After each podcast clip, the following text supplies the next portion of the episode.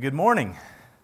It's good to see you all. Good to be here this morning our brothers, our sisters, friends. And I'm thankful that I'm here amongst friends because at the beginning of this year, and what are we now? May, so I'm not I'm not moving right along in the, at the pace that I wanted. At the beginning of this year, I decided I wanted to work to better myself at things in this life. One of those things was my health, my diet, uh, my, my body shape. Try to, to make some of these things better than they were in 2018. One of those things was the way that I present my sermons and trying to get away from my reliance on, on my notes. And, and to do that, I challenged myself at the beginning of the year to start preaching from note cards. And here it is in May, and I'm finally getting around to it. I say that to say this I'm reminding myself I'm amongst friends. And so, this being the first time I've done this, please be patient with me. I want to try and, and present God's word in a manner, in a way that, that says to you and says to those who listen that I'm confident in what I have studied. And I am confident in what I have studied, especially on what I'm talking about today. And, and what I want you to take away from this is that God has a plan not only for you, not only for mankind, He has a plan for this church, and He has a plan for the individual families of this church. And to do that and to understand that, we need to look and spend some time with what God says about our families and what God, say, God says about the family of the church. One thing that Phil brought out, and if you weren't able to be here for all of Phil's lessons or our gospel meeting, you missed a, a great opportunity to grow. I was pressed, I was convicted, I was in many ways convicted that, I think I said the same word twice there, but I, I, was pressed in many ways to grow in this meeting. There's many things that I needed to be doing better that he brought to the surface. And I know some of you have felt the same way as well. If you would like to listen to those, I encourage you, please go to our website and, and check those out. They're all made available there. One of the things that he challenged us in, in many of those lessons, is organizing ourselves in the way in which God would have us organized and that is to, to have elders and to have deacons. And you know, when I think about that, maybe it's because of where I am in my life today, but I think about children. God's Word is filled with talk about children. If we miss that, we've missed a huge part of what He is trying to convey to us. From, from the examples of Christ drawing children to Him taking them in his arms, embracing them, telling his disciples, You need to be like children. And if anyone causes one of these to stumble, it is worse or better for him to have a millstone hung around his neck. It is obvious that God wants us to know a lot about children. But specifically tonight, this morning, I'm thinking of 1 Timothy 3. 1 Timothy 3 and, and in verse 4 which says, talking about elders, talking about an overseer, a pastor, a bishop, he says that they are to be one who rules his own house well, having his children in submission with all reverence. I'm thinking of Titus chapter 1. And in verse 6, again, talking about elders, says, If a man is blameless, the husband of one wife, having faithful children, not accused of dissipation, not accused of insubordination, Clearly, God is bringing to us the thought that if I'm going to have men who are leading my church, I expect those men to have families and to be families that have created and have fostered obedient children, faithful children. And I put it that way for a reason. And we're going to get to that reason in a minute. We have, need to be people who are creating faithful children, and we need to be people who are fostering faithful children as well. If we're going to be serious about God's commands for us to organize and to set ourselves up as the way that He expects for His churches, what He's telling us is we have to be serious about children. We have to be serious about our kids. So let me tell you about a kid that I saw running wild at a grocery store. I think it was a grocery store.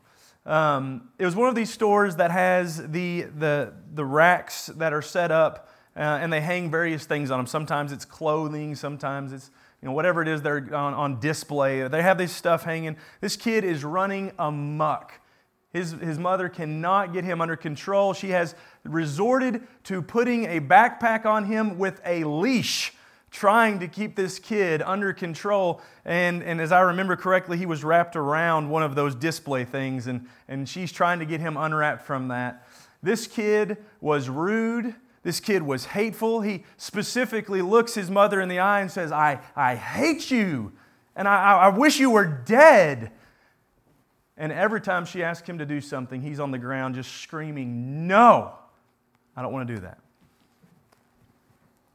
I tell you that story because I want you to know from the beginning the purpose of this lesson is for me. The recipient of this sermon is for me because that's me. That kid is me. That was my childhood. I was the one that mom had on a leash. I don't think she ever had Derek on a leash. She had me on a leash. I was the one that refused to listen. I was the one that when she told me I couldn't go spend some time with my friends, walked up to her and said, I wish you were dead. I hate you. I also remember her response that day was swift, right across my mouth. I've never forgotten that. This sermon is a sermon that I put together because I need to be serious about raising godly children.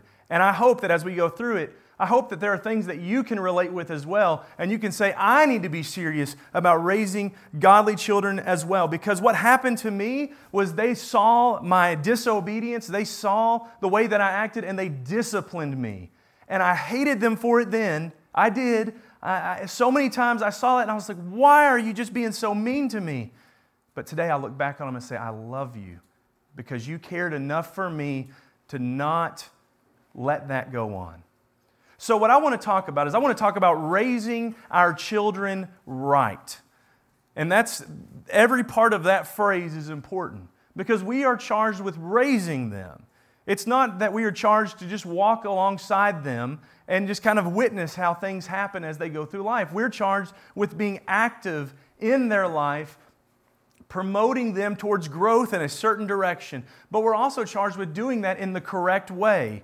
And sometimes well, it's very obvious that that's not happening. I want us to see that there are three mistakes that are often made in discipline today, three mistakes that I have made myself in discipline today. The first one is we just don't do it. Have you ever heard someone just kind of talk about their children and say, I could never tell little Johnny or I could never tell little Susie no?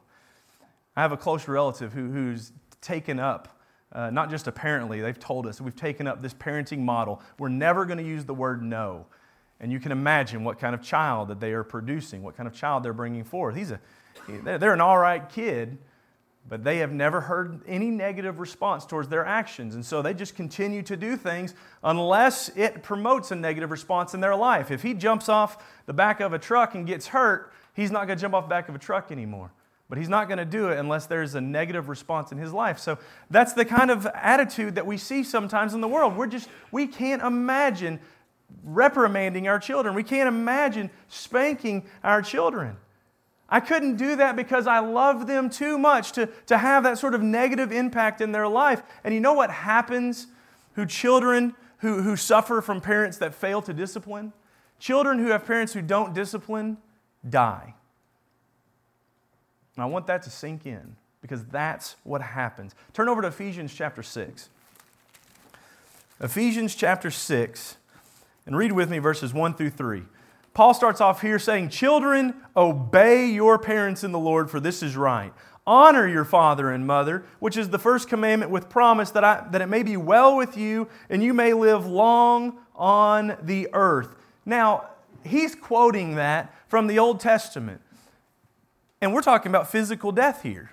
We're talking about a physical response to disobedience. And that physical response was you might get stoned if you dishonor your father and your mother. You very well could find yourself amidst the congregation of Israel with rocks in hand, ready to end your life for your disobedience. So, children, he says, obey your father and mother. But that's just as striking to the parents. How many parents do you think in the Old Testament? Sometimes I get the feeling we read the Bible and we just don't think that they were people at all. How many of them do you think just kind of a rock in their back pocket, like I'm so ready for my kid to smart off to me, I'm going to just sling this thing over at him? I don't think any parent wanted to stone their children. When they read this, and it was, and, and you read that and you think, oh, that must, that must mean the children are going to obey because they're afraid they might die. That also meant that parents were going to teach their children because they were afraid they might die. We are going to be serious about this because physically this could have ramifications in their life. But I want us to go beyond physical. And I want us to see that the death that they might, that, that, that is, is going to be felt by those who are not dis, uh, disciplined, is also a spiritual death. Turn over to Proverbs chapter 22. Proverbs 22, and in verse 15, the proverb writer says, Foolishness is bound up in the heart of a child. Foolishness is bound up in the heart of a child. Sometimes we look to our children, and, and I tell you, I do the same thing. I look to my kids and I'm like, man, they are swell. They are they're cute. They dress good. Ryder's packing around his briefcase like a little like a little lawyer guy. I mean, just I look at him and I'm like, oh, how can you not love that? But we have to remember foolishness is bound up inside of that cute exterior. There's foolishness at the heart. And it's our job to drive that foolishness away from them. And we need to understand what that means because the world today does not get foolishness and the seriousness of it. How many times you heard somebody say, oh, they're, they're just acting foolish? That guy's just acting foolish. That's all it is. He don't mean anything by it. He ain't trying to hurt anything by it. That's not the way God uses foolishness. That's not the way that God is using foolishness here. When he says foolishness is at the heart of the child, we should think Psalms 14 and verse 1. Psalms 14, verse 1 The fool has said in his heart, There is no God. They are corrupt. They have done abominable works. There is none who does good. Foolishness is wickedness in the eyes of God. When he says that foolishness is in the heart of a child, he's saying there's a wickedness there that needs to be drawn out of them. They have learned from the world, they have learned sometimes from our examples, they have learned from friends to be wicked. They see that. They're in a world filled by that. We are influenced by that. We should not be surprised that our children are influenced by it as well. Their hearts hold up and store up foolishness, wickedness, and we need to see that if we do nothing about that, that we're killing them. Spiritually, we're taking away the chance that they have. We need to be the kind of parents that say, I want to give you every chance to live with God. And we can't do that if we do nothing. Now, we also can't do that. We also can't do that if we do that angry. This can't be done angry. You ever, I've, I've approached discipline in the past, and it's almost like I've got my kids by the shoulder and I'm showing saying, I want you to see God. Quit doing that. Man, I've approached discipline angry before. I've come at it with just fury. You can't do that. You can't show them how to draw foolishness out of their lives, how to draw wickedness out of their lives in a wicked way. And so that brings up the next mistake that we make. And these mistakes, I hope you see, they're reactionary reacting to not disciplining oftentimes brings actions that are too fast, actions that are too hard, actions that are too wrathful. We, we need to slow down because we have to. We have to discipline our children. Proverbs 13 is another one to turn to. Let's, let's look over there. Proverbs 13 and verse 24 reminds us. It says, He who spares his rod hates his son, but he who loves him disciplines him promptly. There's a bunch in this passage. We read that passage, and you know what the world has done, and uh, generations and generations of Christians have done? Read that passage say, if you ain't spanking your kid, you hate him. That is not the full message of that passage. We need to unpack that passage more when we read it. That there is something to loving our children which prompts us to discipline them and to discipline them in a certain way. He says, promptly discipline them. But we read that sometimes and we think, okay, promptly, I haven't done this in the past, so now I'm coming in like the mighty fist of God and I'm ready to just lay down judgment on my children.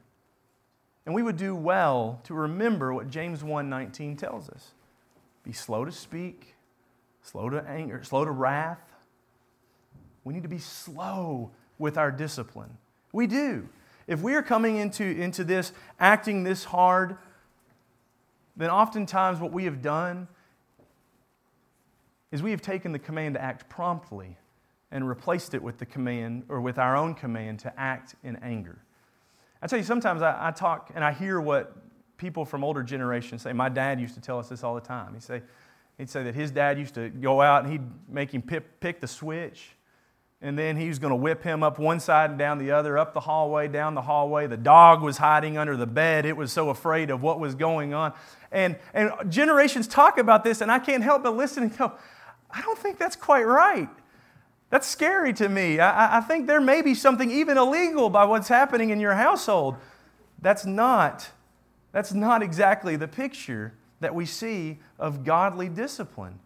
We need to slow down. All too often, I know that I've been in the past, I've been turned up to 11 when it comes for discipline. Phasers have been set to death. I've activated instant kill mode, and I can't think of any other pop culture references that are going to go over the top in their, in their actions. We are way up here.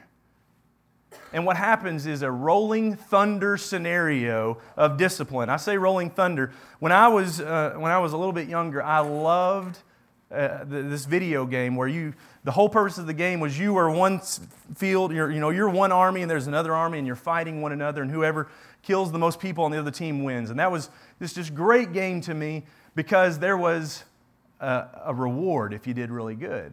And that reward was you got to call in a b-52 strata bomber He's coming in fully loaded. You pick the path. I want you to go right through here on the map, and I want you to drop all your bombs right there. And it didn't matter if the dots on the map were red or green, everything dies.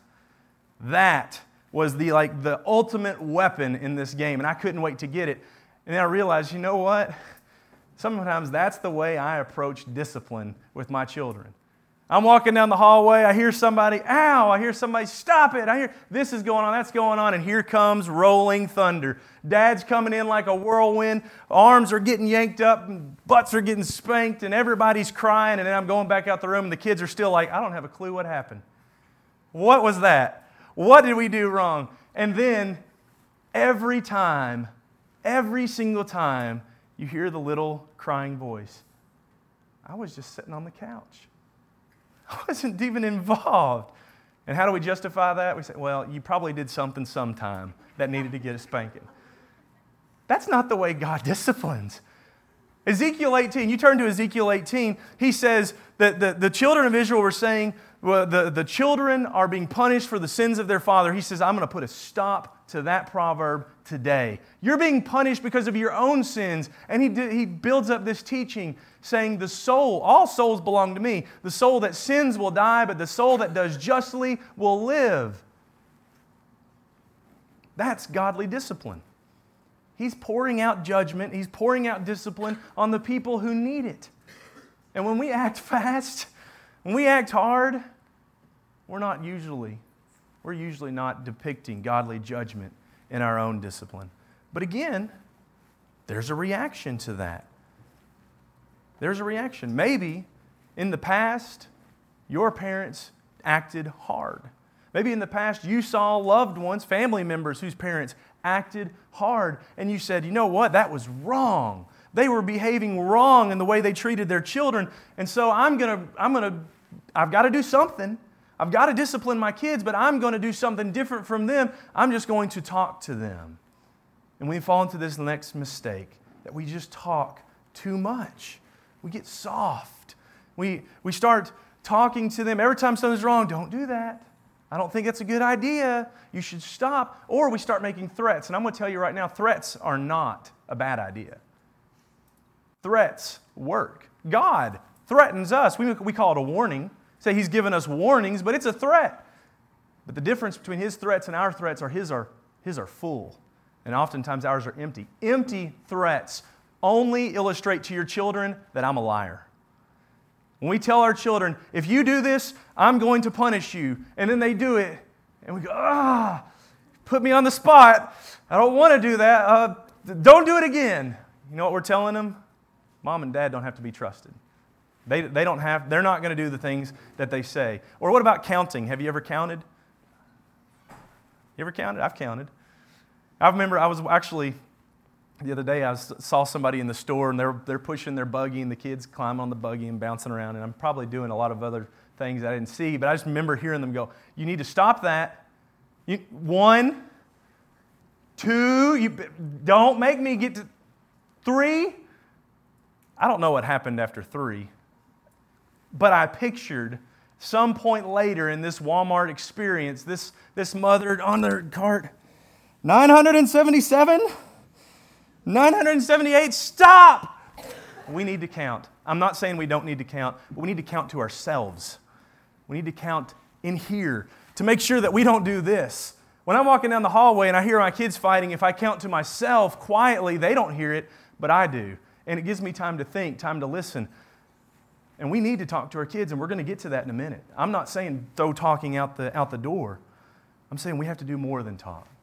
We can't just stop at verbal communication with our kids. We need to communicate them in other ways as well. And I want to dis- demonstrate this in 1 Samuel chapter 2. When you look at Eli, just to give you the context of this passage here, this is, this is the man who has been raising Samuel. His mother, Hannah, she prays to God and she's saying, I, I, want a child. I haven't had a child. If you'll give me one, I will dedicate him to the service of you. God hears her prayers, gives her Samuel, and Samuel is being raised by Eli. And starting in verse 22, we're going to find out about Eli and the way that he's raised his children. It says, Now Eli was very old, and he heard everything his sons did to all Israel, and how they lay with the women who assembled at the door of the tabernacle of meeting. So he said to them, why do you do such things? For I hear of your evil dealings from all the people. No, my sons, for it is not good, it is not a good report that I hear. You make the Lord's people transgress. If one man sins against another, God will judge him. But if a man sins against the Lord, who will intercede for him? Nevertheless, they did not heed the voice of their father because the Lord desired to kill them. Eli knew what was going on. Eli saw the actions of his children, and Eli talked to them. Now, you might say, wait a minute, Kyle, these are adult children. What else was Eli to do? You know, we had a really good study at Jay's place the other day, and Joe brought up a great point. So, when the Bible doesn't tell us what happened, we don't have the right to just say this is what happened. We don't know anything about the childhood of Hophni and Phinehas, Eli's two, young, two sons, as they're growing up. I have no idea whether Eli spanked them, whether Eli disciplined them in other manners. I have no idea what he did. But I do know this. I do know that if Eli could, could make a change in their early lives that would have caused what was about to happen them be, to be different, he would say all day long, I wished I had made that change. I wish I had done that. Eli tells them, You need to stop. They don't stop. And because of that, God follows through with his desire. He kills them. And again, we think of Ezekiel 18. The responsibility falls on them. But we also see that the responsibility fell on, on Eli to raise children that wouldn't be killed by God. And he failed to do that. So he shares responsibility for what they had. And there's some things that I want us to learn from that account. Number one, the most hardest thing that we read was verse 25. God desired to kill Hophni and Phinehas. You know, we read phrases like that in the Old Testament and we go, man, that's really hard for me to justify. Trying to tell people that God loves them, and yet when they go and they read His Bible, they read about Him killing out whole civilizations of people. What we need to understand is God did not desire to kill Hophni and Phinehas because they were just, they were just terrible people that he just didn't like. God is doing what he has been doing since the garden. Since the fall of man, God has been purging wickedness from the life of his people. He does that with the Anakim before they go in to Canaan. He says, There is wickedness here. I'm going to purge it from among you and instructs them to go in and wipe it out. He is trying to get rid of evil. And we should love that because the culmination of those efforts is heaven, a place without wickedness, a place where the people of God can reside with Him without fear of anything that might harm them. He's telling us, this is what I'm working towards. This is what it looks like. So when we read that, God desired to kill them, what we need to understand is God desires to destroy wickedness. And I asked Ryder to really help me with this because I was having a hard time trying to, to get this thought across. And so we sat down and we talked the other day. How's the best way to say this? The Old Testament is filled with physical examples of spiritual truths. When you look at the children physically crossing the Red Sea, being saved via water from slavery. It's a physical example of a spiritual truth that happens in baptism today. The Old Testament is filled with that. So when we read that God desired to destroy, to, to, to kill the wickedness in the children of Israel, specifically in the children of Eli here, we need to know that's not changed today. God desires to destroy wickedness. That's the first thing we need to learn. The second thing we need to learn is that we need to see wickedness, we need to see disobedience the same way. When we view disobedience in our children, parents, we have to stop making excuses. We have to stop looking at them and saying, well, they're just so cute. I mean, yeah, he's being sassy. Yeah, she's, she's being back talking, but she's just so cute when she does it. We need to stop making excuses. We need to stop thinking of reasons not to. And we need to start going, this disobedience is wickedness. In this piece, this, this person that I love more than anybody else, I've got to do something about this. And that'll bring, that'll bring us to the conclusion that I guarantee you Eli figured out. Eli figured out on the day that his children were killed, it would have been a lot better for me if I had done that instead of God. It would have been a lot better for me to try to destroy the wickedness in my children's lives than for him to destroy the wickedness in their adult lives through their death. How many times, how many times have we seen parents who have grown up and said, I wished, I wished I had just spent a little more time studying with my kids. I wished I'd spent a little more time praying with my kids. I wished I'd spent more time disciplining my kids because they went up, they grew up, and they left. And they didn't look back. And they didn't think, and I'm not to say, I'm not to say that, that if you if you do those things, there's a guarantee that your children won't still leave, won't still, you know, not look back and just hit the road and I'm, I'm going a different path. That may still happen. But you can look at that circumstance and say, I did everything I could to try to stop what God is going to have to do, to try and do my part to humble you instead of letting you be humbled by God. We don't know what Eli could have done to them as children, but we do know the difference it could have made in the children of Israel when they were older. What kind of service could they have been providing for Israel instead of leading Israel further and further away from God? So, these three mistakes we don't do discipline. We do discipline way too hard. We do discipline way too soft. How do we fix those three mistakes? There's just a few ideas that I want to give you, and then I'm going to get, the, the lesson will be yours. The first one one that you probably didn't expect to see up here. We need to be a friend. Have you ever heard someone say your kids don't need you to be their friend, they need you to be their parent? I've said that. I have preached that. I tell you right now, that is a stupid thing to say. that is not true. Your kids need you to be their friend. They want you to be their friend because when they're hurting, and when they're struggling and when they have decisions in front of them, they're saying, I don't know what the right thing to do is, where do you want them to turn? You want them to turn to someone that they trust more than anybody else. I would argue that your friends need to see you as their best friend. They have many people that are important to them, but you are the one that they can confide in. And so we need to start fostering that sort of mindset in our children today by talking to them excellent things that we can do around the table. Going as we get ready to eat, just say, hey, what was your day like? What happened today at school, at the playground, amongst your brothers in the backyard? What happened? What, what were some things that you liked about today? What were some things that you didn't like? How are you feeling? Are you sad? Are you scared? Are there things going on that I could be doing better to help you? What do you think of me? When we have these conversations, it makes it a little bit easier when we have to have the conversations that say, Stop what you're doing. Because if that's all they ever hear from us, we don't look a lot like a friend. We look like an enemy. They need to know that we are there for them to praise them when they do good.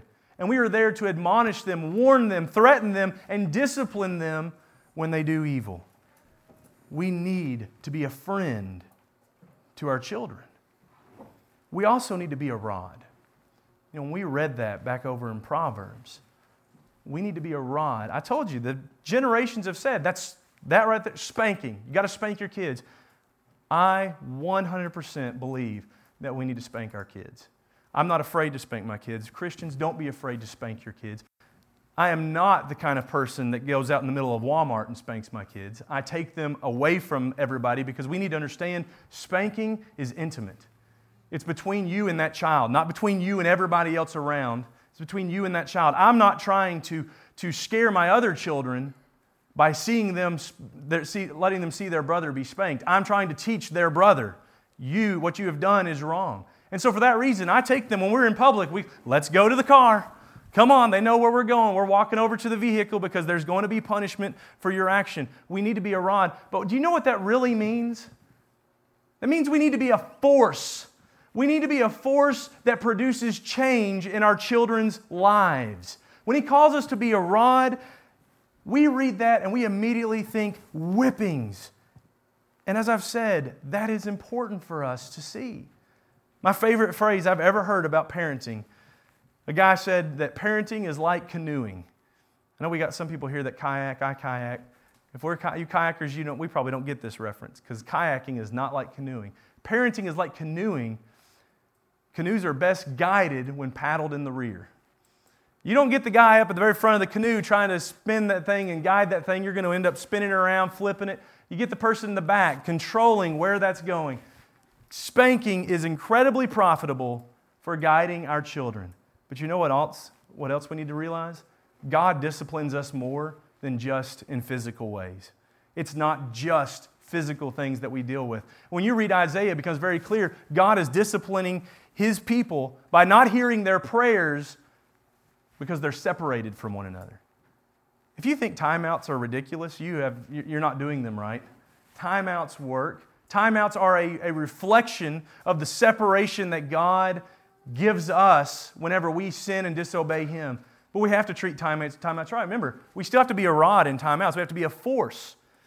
And so, while being a rod doesn't always necess- necessitate that we are this crushing pain, it still has to be painful enough to provoke movement. We had this very lazy dog. Um, I mean, I, I loved him to death, but he just didn't want to do anything else but lay on the porch. And we'd go out there and I'd poke him check and see if he's still alive. Are you breathing? And poke him. And he'd just lay there until I'd take my finger and I'd push a little bit harder. Not enough to hurt him, but enough to make him uncomfortable. I need you to get up and get out of the way so we can let the kids go outside. I'd poke him enough to provoke movement in him.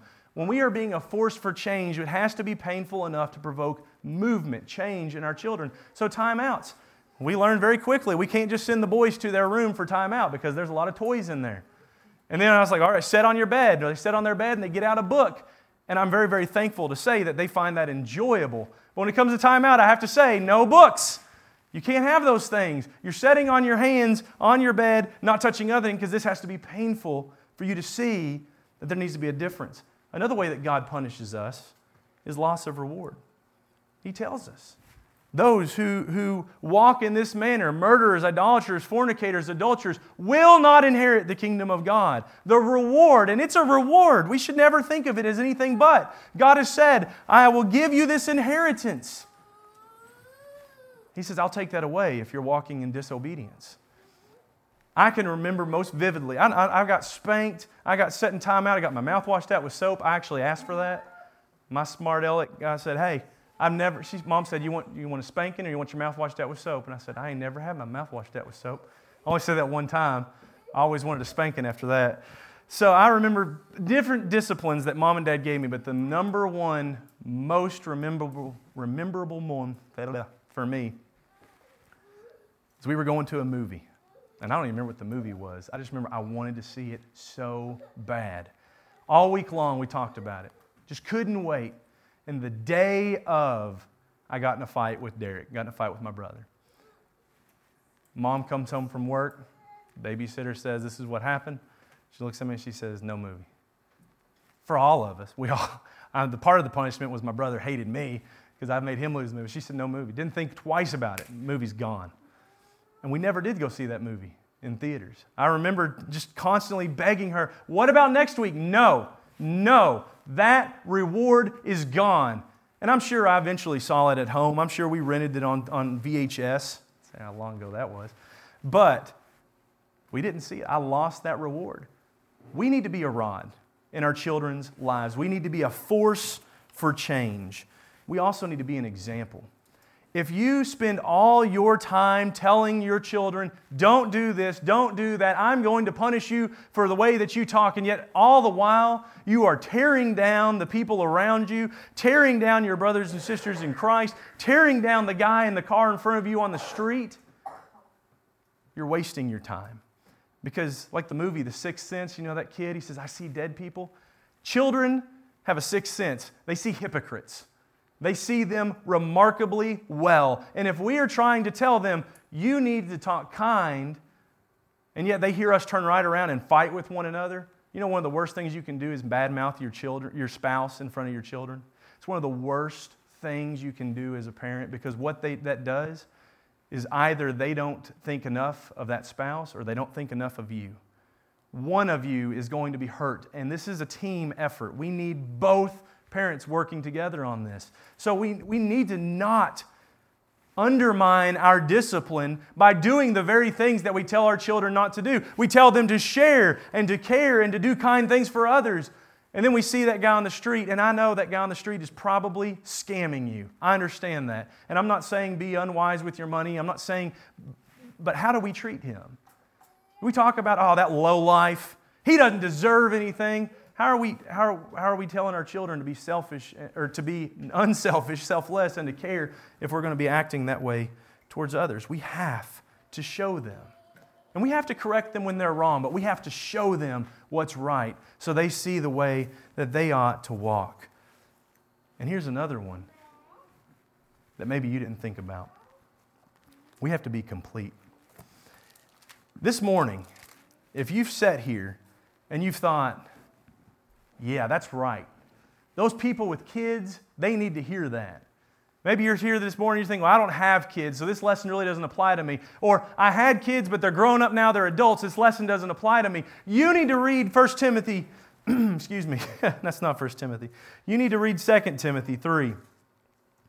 Flip back over, I tell you, I'm going to mess myself up.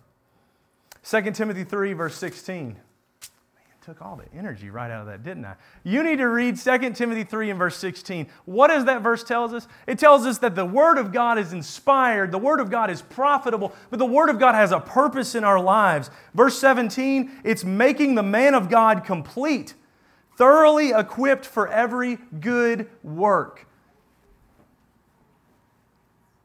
If something happens to me and Holly, I pray that nothing happens to me and Holly. If something happens to me and Holly, there shouldn't be a person here that I couldn't write in my will, you're going to take care of my kids. I'm going to leave them in your care because the Word of God makes us complete complete to serve, complete to lead, complete to parent. And that needs to be a part of our lives, even if we don't have children. That I'm reading God's Word, I'm thinking, how can I help discipline? In the ways that we've talked about. How can I help to be a rod of correction, a force of change? Now, I'm going to say right now, and I, the only thing I wrote for this on here was Mama Bear. If you're thinking, how can I help be a rod of correction for someone else's, someone else's kid, you need to remember the Mama Bear syndrome because it is real, it is alive. And if you come to, to any of my children discipline them, you're going to have to deal with Holly afterwards. And I guarantee you right now that Holly wants you. She wants you to help our children get to heaven. I want you to help our children get to heaven. But you know, might not be able to do that the same way that we can. But you can still be a rod of change. Just because you might not have the same privileges that we have as their parents doesn't mean that you can't see them doing things that are wrong and say, Listen, Ryder, listen, Easton, listen, Madden. Your mom and dad have said, Don't do that. You shouldn't do that. You don't need to do that. You need to make a change. And I tell you right now, if my kids don't want to listen to you at that, don't have a relationship with them. Don't, oh, it's okay. We'll just keep. Let me and Holly take care of that. Bring it to our attention and let us work in their lives. That's what I need. I need you to be that. I need you to be the friend. I need you to be there every opportunity that you can to say, I want to help you all. You're important to me. I love you. I want you to, to go to heaven someday. Uh, are you having a good day? We need to look at, at the children here at Lake Street, and we need to all see them. Remember what Phil said? It's not, we're not like a family, we are a family. My kids are your kids too. And in some way, you bear a responsibility, not the way that I do, but you can help them. And I need you to do that. I need you to be the example. I don't need to be telling them that this is what a Christian looks like. This is what I'm pressing you towards to try to become. And they come be around a family of Christians and see anger, see bitterness, see, see backstabbing, see people that say, well, you know, God's important, but there's other things that are important too in my life, and I'm going to focus on those things right now instead of things of God. I need them to see the example that I'm trying to set as well and that Holly's trying to set. We need you. All of us. We all need each other. We need to be complete. And lastly, we need to be steadfast. And this was probably one of the hardest ones for me. Easton, Ryder's probably, I don't know, three or four years old. Easton's very young. And I have to take him out almost every service. Almost every service, I, he's talking, he's acting up, I'm picking him up, I'm carrying him out, he's crying on my shoulder, and the whole time I'm going, oh, everybody's looking at me. There's like 180 people here, and they're all looking at me, and I hate this. It took me a long time to realize that the people that were looking at me were looking at me and saying, Good job. I know it's hard. I know it's tough. I know that we look at our children and we think, why? We look at our little children when they're small and we say, I, I don't want to have to discipline them. And we look at our older children and we say, why do I still have to discipline you? I'm tired. I'm ready to give up. I want to quit. And we need to know that Satan's not going to. Satan won't quit. 1 Peter 5 in verse 8, Peter writes, Satan, the devil, your adversary, He's roaming around like a roaring lion, seeking whom he may devour. He won't give up. So, what do we do? We be sober minded and we be vigilant. Talk about vigilante justice, vigilante heroes. Those are like the best ones. The ones that are just like, I see what needs to be done, I'm going to get it done. And how many times do they get thanked? You know, you look at Batman, he doesn't get thanked. People hate him in those comics. He's terrible. But he says, I won't quit because it needs to be done. Vigilant. That's the kind of parenting that we need to have. We need to be a friend to our children. We need to be a force in their lives that provokes them to change. We need to be examples. We need to be complete in God's Word, studying it, knowing what it means. And we need to not give up, even when it's hard, even when we're tired, even when Satan is whispering in our ears. Just, just let this go. We need to say, No, I love my children. I don't want them to die. I want them to go to heaven with me. Training our children. Actually, let me give you this quote Theodore Roosevelt. Nothing in the world is worth having or worth doing unless it means effort, pain, and difficulty.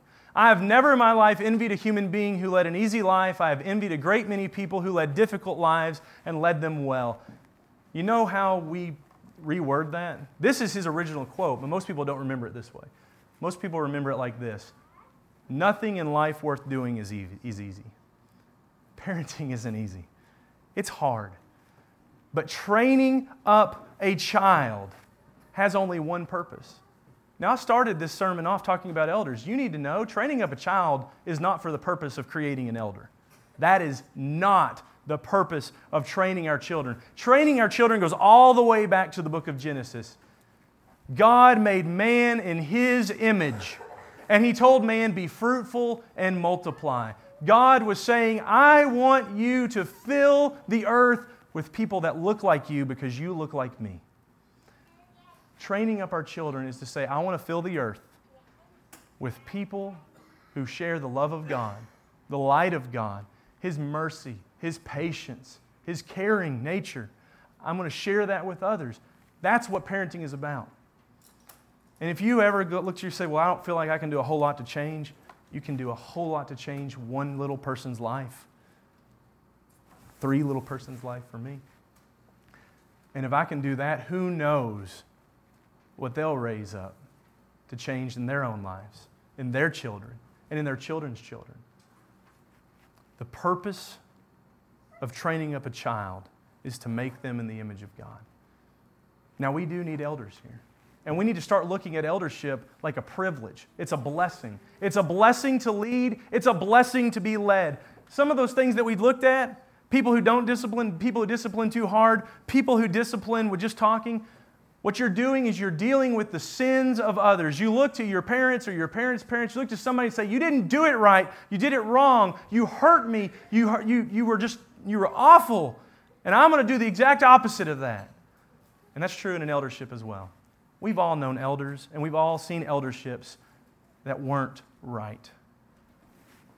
But let's stop looking at what God has commanded us to have as something that's a bit of a nuisance and start looking at the blessing. And when we are serious about elderships, we will be serious about the way we raise our children. We'll be serious about the things that we do in our lives. And we'll be serious about making everyone, me, you, your children, all of us, in the image of God. That begins with belief in His Son and submission to His will.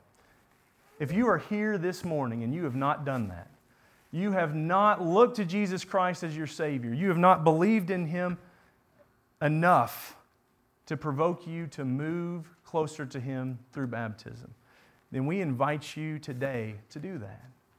The water here is prepared for those who would look and say, I understand Jesus is the Son of God, and I understand that my life is not what it needs to be because sin is separating me from Him. But I also understand that He is powerful enough, He is big enough, He is strong enough to take me from that place, separate from Him, and draw me into His kingdom.